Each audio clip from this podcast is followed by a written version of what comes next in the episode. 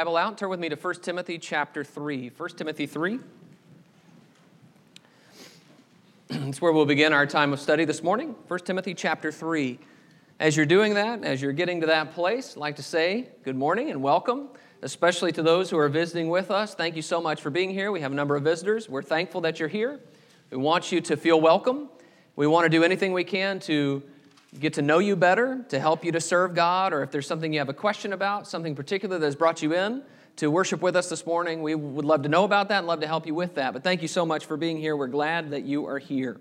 1 Timothy chapter 3 and verse 1 is where I want to begin. 1 Timothy 3 and verse 1, the text says, The saying is trustworthy. If anyone aspires to the office of overseer, he desires a noble task.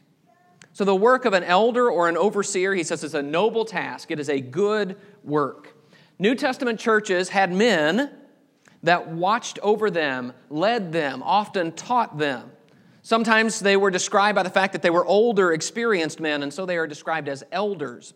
Sometimes they are described by the fact that they were stewards, managers of a congregation, and so they are described as bishops or overseers. And sometimes they are described as leaders who feed the flock, and so they are described as shepherds or pastors. And Paul says, if anyone aspires to this work, he says it's a good work. My question is, why would he say that in verse 1? Why would it need reassuring to know that the work of an overseer and aspiring to it is something good and noble? I believe that behind this statement, Paul is talking about aspirations. And he is talking about how the local church needs to encourage people to aspire to the work of an elder. That this is something Christians should be working toward and building toward. It seems strange to me that we spend so much time encouraging our young people about role models. And we talk to them about basketball players or political figures or great scientists and, and people who have done great things in the world, but we spend very little time encouraging our young people to think about being an elder, to think about the work that God says would be good for them. Part of my work as an evangelist in this local church is to encourage and to ensure that in the future this local church will continue to be organized the way it should be, with men who serve this congregation in the capacity as elders. That means that we need to be keeping an eye on the future. So, as God's people, as elders, we need to remember that Christianity has what we might call a mentoring feel to it. This is 2 Timothy chapter 2 and verse 2 where it says, "What you have heard from me," Paul says to Timothy, "in the presence of many witnesses, entrust to faithful men who will be able to teach others also." And I want you to see the mentoring idea in that. That Paul has worked with Timothy along with other men like Silas and Titus, and that he had taught them and worked with them. And he says, What you've heard from me, entrust to faithful men who will be able to teach others also. So there is a continuing of a chain of teaching that is in this mentoring style. And so it is part of our role as an entire congregation to guide and shepherd those who are younger, men in particular, toward the work that God has called them to in elders, to especially encourage them to know that being an elder is a work worth pursuing. One of the issues with these kinds of thoughts is that we tend to procrastinate about things. And when I was thinking about this as I was preparing these thoughts, I remembered being uh, uh, applying to college. And the college application process, and particularly the scholarship application process, it is something where you know a deadline is coming and you know you need to do that. But as a senior in high school, particularly, you kind of have your own mentality about that. And and you just wait. And so I remember just sort of at the end of the deadline, cobbling something together and then just mailing it off and say, well, hopefully that'll be good enough. Being an elder is not like that. Being elder is not something that, that at the last minute we can rush to catch up to and just kind of cobble it all together and then, and then we'll be ready. It's something that takes a lifetime of pursuing. When someone approaches us about being an elder, cannot be the first time that we've thought about it. So I want to recommend some actions that will help us right now to prepare for the work of eldership later in life. So we're going to call this So You Want to Be an Elder. And yes, it would help if you had one of these great beards that this guy has, that Zach Bertner had. I, I, I think for some reason we picture our elders as bearded. Our elders are not bearded. That's okay. But I want us to think about what we can do now to prepare to be an elder. What can I do right now? And particularly, of course, I'm, I'm gearing this toward younger men who look forward in their life and they, they might have that aspiration. And if you don't, I want you to think about that. But if you're wondering, what can I do now so that I can be the kind of man I want to be when I reach that stage in my life? That's what we're going for. So, what are some things that the New Testament teaches us we can do now to prepare for that work? First, I can right now learn God's word. 1 Timothy chapter 3 and verse 2. 1 Timothy 3 and verse 2 says, Therefore an overseer must be above reproach, the husband of one wife, sober-minded, self-controlled, respectable, hospitable, able to teach. And I want to focus on that last phrase, able to teach. It might sound like he's commending someone's teaching ability, his speaking skills. But I want to stress that the focus of this qualification has to do with knowledge. You can have a teacher who doesn't speak well. But you cannot have a teacher who doesn't know the material. That won't work. Able to teach means someone who is proficient in the material. He knows God's word and he can teach it to other people. Go with me over to Titus chapter 1. Titus 1. We're going to be bouncing around a lot in the New Testament in these areas, particularly in 1 Timothy 3 and Titus 1, as we look at some of these qualifications. Titus chapter 1, beginning in verse 9, the text says, speaking again of, of overseers and the work of bishops, Verse 10, um, verse 9, for he must hold firm to the trustworthy word as taught, so that he may be able to give instruction in sound doctrine and also to rebuke those who contradict it. For there are many who are insubordinate, empty talkers, and deceivers, especially those of the circumcision party. They must be silenced, since they are upsetting whole families by teaching for shameful gain what they ought not to teach. So, first of all, he must, in verse 9, hold firm to the trustworthy word as taught. And that word as taught means that at some time previously in this elder's life, someone taught him. And he listened. And he grew to understand what he had been taught. And he made it his own so that now he can do the teaching. He has been taught, he has learned it, it has become a part of who he is, and now he can teach others. That is the process described by verse 9. We need elders, according to Titus 1, who are prepared because they know the Word of God, who are prepared to do the work that an elder needs to do with the Word of God. He says in verse 9, he must hold firm to the trustworthy word as taught, so that he may be able to give, sound and, eh, give instruction in sound doctrine, and also to rebuke those who contradict it. So he can give healthy teaching, what's going to help people. That's what the word sound means, is healthy. He can give healthy teaching, and he can also stop people and contradict people who are giving false teaching. He knows the word, and so he's prepared for the good and the bad that comes with knowing the word.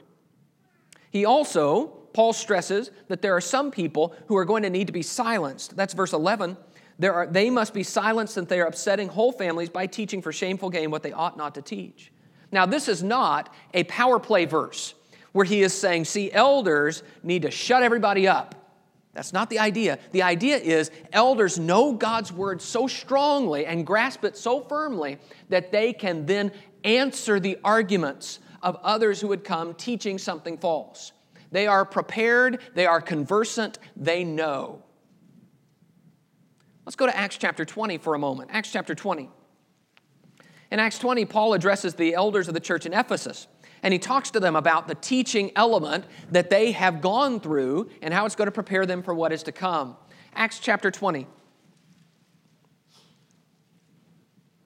Acts chapter 20, I want to read beginning in verse 20. Acts 20 and verse 20, Paul says, How I did not shrink from declaring to you anything that was profitable and teaching you in public and from house to house, testifying both to Jews and to Greeks of repentance toward God and of faith in our Lord Jesus Christ. In verse 26, he says, Therefore I testify to you this day that I am innocent of the blood of all, for I did not shrink from declaring to you the whole counsel of God. Pay careful attention to yourselves and to all the flock in which the Holy Spirit has made you overseers to care for the church of God, which he obtained with his own blood. Verse 32 Now I commend you to God and to the word of his grace which is able to build you up and give you the inheritance among all those who are sanctified. So, what Paul does is he reminds them of what he did among them. He says, Remember how much I taught you? Remember how we learned house to house and in public? We did this at all the places. And he says, I didn't hold back anything. I didn't shrink from declaring to you the whole counsel of God. And now, verse 28, now you've got a work to do to pay careful attention to yourselves and the flock. And he's warning about there are things that are going to happen that you're going to need that teaching to prepare you for. And he says, I commend you to the word of his grace. I commend you to the same word you've been learning all this time I've been here. Paul says, You need to know God's word, and since you know it, you're prepared.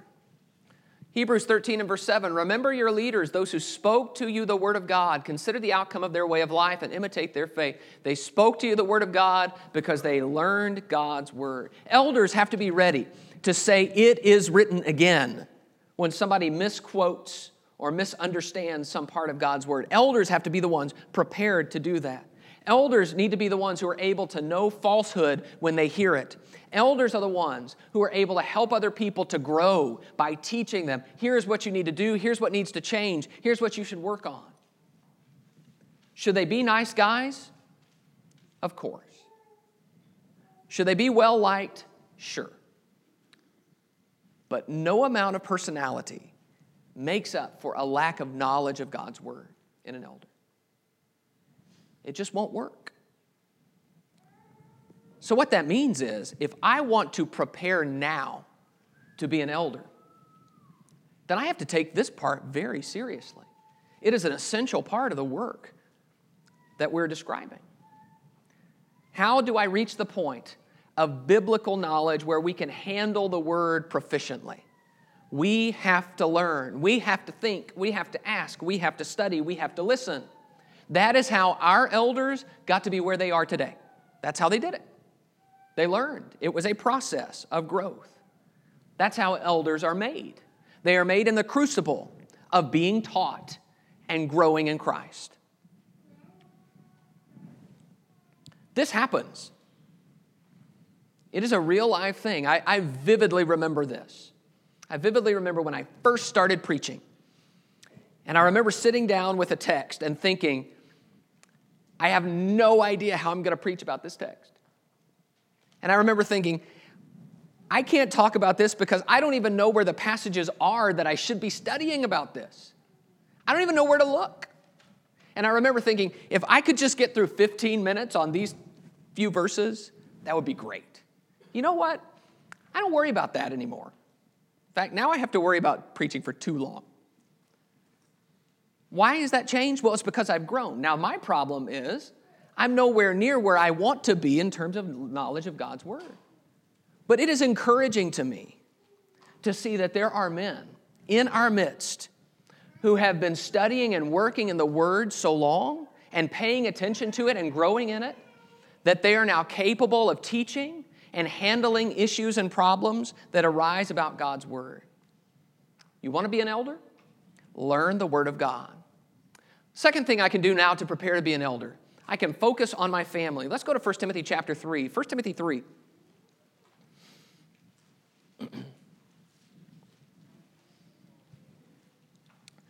focus on my family. 1 Timothy 3 and verse 2 talks about the requirements for an elder. 1 Timothy 3, verse 2. Therefore, an overseer must be above reproach, the husband of one wife. Husband of one wife. The word literally means a one woman man. It is describing a man who is faithful to his wife. There is no doubt about his loyalties. He belongs to her. He is a deeply committed husband. He is a one woman man. Verse 4 He must manage his own household well, with all dignity, keeping his children submissive. For if someone does not know how to manage his own household, how will he take care or how will he care for God's church? So here God pictures the home as a proving ground for the leadership ability of a man. It shows his fitness for leadership in the church. And he uses this word in my version in verse 4 he manages or rules his household well, keeping his children in submission. Are his children submitting to his rule? Do they follow him? Do they obey him? Do they respect him? Are his children out of control? That's a question that indicates his leadership and here the text says that his leadership at home is a sign or an indication of his leadership in God's church. He is, in another way to say it, is qualifying or disqualifying himself by how he handles his affairs at home. Let's go over to Titus chapter 1. Titus chapter 1, we'll put this together with that.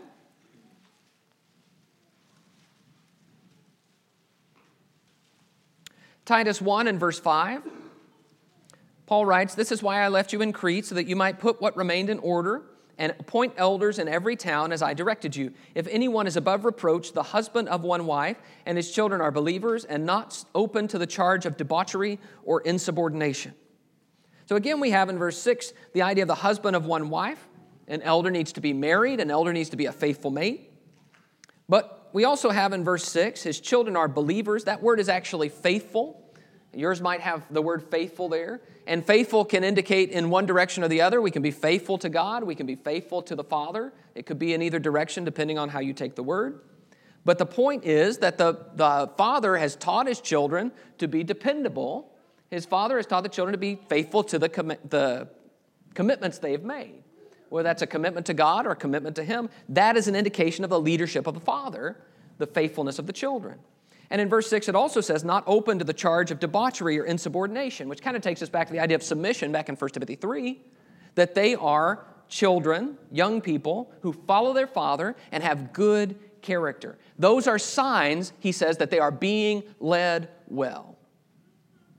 So, if we know that how a man leads his family is something that matters as to how a man's going to lead the church, what can I do right now? I can focus on my family. I can focus on having a sincere, care filled relationship with my wife. How I can be faithful to her in every sense of that word. I can develop my children and work with them and focus on them, teaching and guiding and disciplining them, helping them to learn submission, helping them to learn character, teaching them about Jesus. You see, I can do that now where I am looking forward. I can focus on my family, but there will be a time when if I suddenly decide I would like to be an elder, focusing on my family at that time will be too late. Finally, deciding I, I really need to work on my marriage will be too late in terms of uh, preparing myself to be an elder. Or trying to discipline my children, there will be a time when I suddenly realize I want to do that, it will be too late. And so the emphasis here is for our young men especially. Focus on your family. Now, I am not saying, please listen, I'm not saying that if you don't have a wife or you don't have children, you're not a good Christian, that somehow you've done something wrong. It's a bit different from the first point because we all need to learn God's word, but focusing on the family may look different for us depending on where we are in life. I am also not saying that if you want to be an elder, the first thing you need to do is go find somebody to marry, and the first person who says yes, you got to lock them up and start having kids. Okay, that's not what I'm saying. I am saying that there is a danger. Please listen. That when we're younger, we focus so much on ourselves. And we focus on our careers and our goals and dreams and our hobbies and what we like. And precious years go by without us really paying that much attention to our families. And I'm encouraging us, those of us who have families to focus on those families. And in doing so, lay the groundwork for leadership. And can I say something about that before I leave this point? This is more than just time and effort. We learn something when we focus on our families. We grow. We learn how to pray when there are things that are outside our control and we learn how to be wrong. Anybody in a family in this room ever learn how to be wrong? We learn how to make up after we're wrong, how to apologize. That's an important skill, whether we're elders or not. In other words, focusing on the family means that I'm going to pay attention to the work that's going on in my home, knowing that that's essential in my service to God and also someday if I want to be an elder. The third thing we can do now to prepare to be an elder is I can discipline myself. Look in Titus 1. We're here in Titus 1. Look in verse 7. Titus 1 and verse 7 says, For an overseer, as God's steward, must be above reproach. He must not be arrogant or quick tempered or a drunkard or violent or greedy for gain, but hospitable, a lover of good, self controlled, upright, holy, and disciplined. Now, when you look at those qualifications, I think sometimes we look at them in a certain way where we're trying to evaluate other people. But I want to encourage you to look at these qualifications, each one indicating a personal battle. And each one of these qualifications is a personal battle that God expects elders over time to win. So he talks about in verse 7 he must not be arrogant, which speaks to an internal battle with pride. That over time, this man has learned his weaknesses. He has learned not to trust his successes. He has learned that there is a concern with his own view of himself. He's learned the need to listen more than to always speak. And so we would not say he is arrogant. We would say he has won that battle. He has disciplined himself in terms of his personal pride.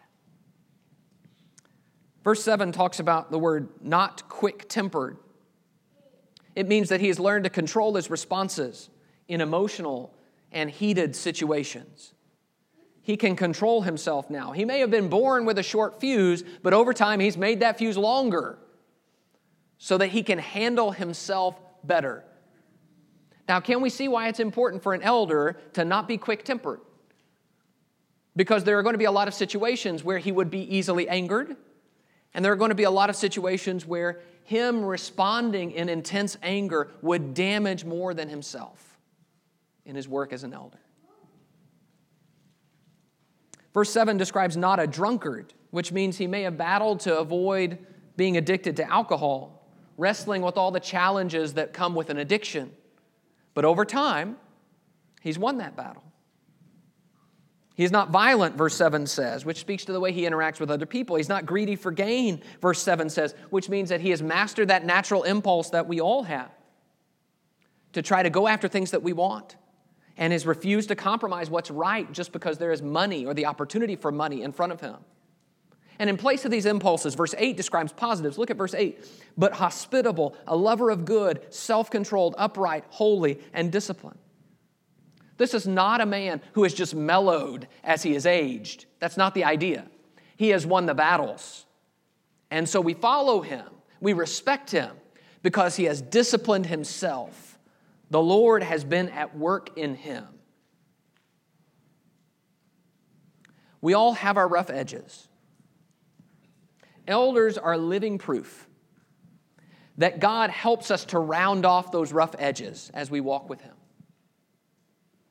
And over time, when we make the effort to discipline ourselves and to follow after the Spirit of God, those rough edges get smoother. And suddenly, we look up in all of these areas that represent different struggles we have. We can say, I see success in that area as I see the Lord giving me success. And I will say for myself personally, I do not want to be the man that people say, he would be a great elder, except. He would be a great elder, except he can't keep his mouth shut. He would be a great elder, except he can't control that drinking problem. He would be a great elder, except he never disciplined his sexual life. He would be a great elder, except he always has a problem with everybody. I don't want to be that man. And the way I work on that is to start now, daily disciplining myself in all of these areas, not just because someday I want to be an elder, but knowing that that will be a part of being an elder, giving even more motivation to that. So, the encouragement is for us to set about addressing our flaws. And can I say this? This is not just about elders. This is not just about men. This is not just about young men. That all of us need to understand we have flaws and weaknesses that if we are willing to discipline ourselves, God can help us overcome. That's the point of the gospel. We become new in Christ and we grow. That might be a tough process. We may need to talk to some of those who are older and have walked down those roads and know some things. But at the end of all of this, we can say that over time, those things should be showing signs of progress if I discipline myself. And the last thing that I can do now to prepare to be an elder is I can begin to serve others. Serve others. Titus chapter 1 and verse 8. Titus 1 and verse 8 says, But hospitable. Hospitable means that elders are intended to serve. We talked about hospitality a few weeks ago. Very often, elders are going to be called on to be servants, to give of themselves. And what he is saying here is even when before they are elders, they need to be the kind of people who serve others before. They're already servants. And so they are prepared for a, a greater kind of service as a result of that. I want you to notice how many parts of an elder's work can be understood as service. This is Acts 20 and verse 28. Pay careful attention to yourselves and to all the flock in which the Holy Spirit has made you overseers to care for the church of God, which he obtained with his own blood. To care for or shepherd or watch over. The idea here is I am doing something for other people, not for myself. I am serving them. Obey your leaders and submit to them, for they are keeping watch over your souls as those who will have to give an account. Hebrews 13, 17. They are keeping watch over your souls. They're not doing it for themselves. The work of an elder is a thankless work in that way. It's certainly not something they're doing because it makes them feel good. It's something they do because they want to bless others. We ask you, brothers, this is 1 Thessalonians 5 12 and 13. We ask you, brothers, to respect those who labor among you and are over you in the Lord and admonish you, and to esteem them very highly in love because of their work. Look how they are laboring. Look how they are admonishing, and look how they are working. They are doing things, but they're doing them for you. That's the point. Elders serve. Elders have an intense and organic connection to the local church. They are a huge part of the local church in which they are already serving. And when they become elders, they just serve that same group in a different way. They are involved. Elders are involved. It wouldn't do to have an elder who only occasionally shows up to services, would it? That wouldn't do. Service is the work. Elders are going to need to know people in the local church so that they can serve them. They're going to be showing kindness. They're going to be watching out for people. They're going to be teaching. There will be late nights. There will be hard calls and tough meetings and lots of prayer all of it for other people, all of it. So, how can I prepare for that now? I can start serving now. I can get involved now. I can get to know my brothers and sisters now. So that over time, people see that I really am just interested in them. That I really do just care about them. I'm not just in it for me. I'm not just trying to make friends, that I just have the heart of Christ. I love them and I want to help. That is the heart of service that elders spring from. If I can be a blessing to other people, they learn about my sincerity, they learn to trust me, and I grow too. I become more like Jesus. I become more of the man other people want me to be. And so, serving others becomes a part of my preparation. Now, if we keep that plan up over a number of years, we'll be headed in the right direction. Learn God's word, focus on my family, discipline myself, and serve others. I want to stress that these are goals for every single one of us. This is not the fast track plan to becoming an elder because there is no such thing. You cannot fast track your way to being an elder. There is no microwave elder. Just put him on for a, a couple of months or a couple of weeks, and suddenly you get a great elder. Elders grow over time. We need to say that not everybody can be an elder. New Testament describes men being elders, not women. Some people have family situations that don't allow them to be elders. Some people don't have the temperament to be an elder. Some people come to the gospel later in life and are ill prepared. And I want to say very plainly that does not mean, and nothing I've said this morning is intended to imply, that people who are not elders are somehow second class Christians. I do not believe that for a moment. I've known some wonderful, fine Christian men and women who are not elders. We cannot act like that is the end all be all of Christian faith. However, it is entirely appropriate for us to say if anyone desires the work of an overseer, he desires a good work. It's a noble thing, it is a good thing, and it is necessary. I mentioned women, and I want to say that behind every elder, behind the stability that they provide for a local church, is a faithful, godly woman. And that's true of our elders here. It is important that women buy into God's vision for the local church too, because they are an essential part of it. And it is important that we understand that in all of this, when a, a man is growing and learning and focusing on his family and disciplining himself and serving other people, he needs those who will help him and bless him and encourage him in that, who will work with him side by side. That's essential. So I want to encourage our women as well that these are things that are noble, not only for your husband, but for you. That these are things that will bless not only you and your family, but this local church as you all grow. I want to say, while I'm on the topic, how thankful I am for our five elders. We have five outstanding men who lead this congregation, who watch over us and challenge us and lead us. And it is a really fascinating thing to think that God has been preparing these men for a long time to do this work. Years and years and years have gone into them being where they are at this moment in time.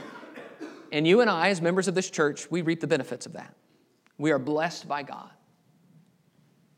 But the main reason I'm preaching this sermon is I want you to be aware, especially our young men, what is your goal? And are you doing the work now to get there? Would you pray with me about that? Oh God, our Father, we are so thankful to you that we can work and live together in a community like this. We're thankful for one another. We're thankful for your Son that has brought us together through his sacrifice, through his love for us, that he's changed our lives, saved us from our sins, and cleansed us. And we're thankful, Father, that we can live in a community like this where we celebrate that sacrifice and our common faith, where we work and live and grow together, where we try to encourage one another, and we try to pull one another up to be the kind of person that you want us to be. Father, we're thankful for our elders, for the way they serve us, for the way they humble themselves before us, watch over us, and they guide us. Sometimes they challenge us and rebuke us. And we're thankful for them and for their work. Father, as we think about the future of this local church, we ask your blessing on us. We ask that you'll be with us who are younger, who are growing. Help us to pay attention to the things that are going on in our lives and the things that are going on in our homes. Help us to set as a goal to be the kind of people that would be elders in the future. And Father, we ask your blessings on us as we work together, that this congregation would be one that you would use to show the light of your gospel in this community around the world. We thank you so much for your love for us. It's in Jesus' name that we pray.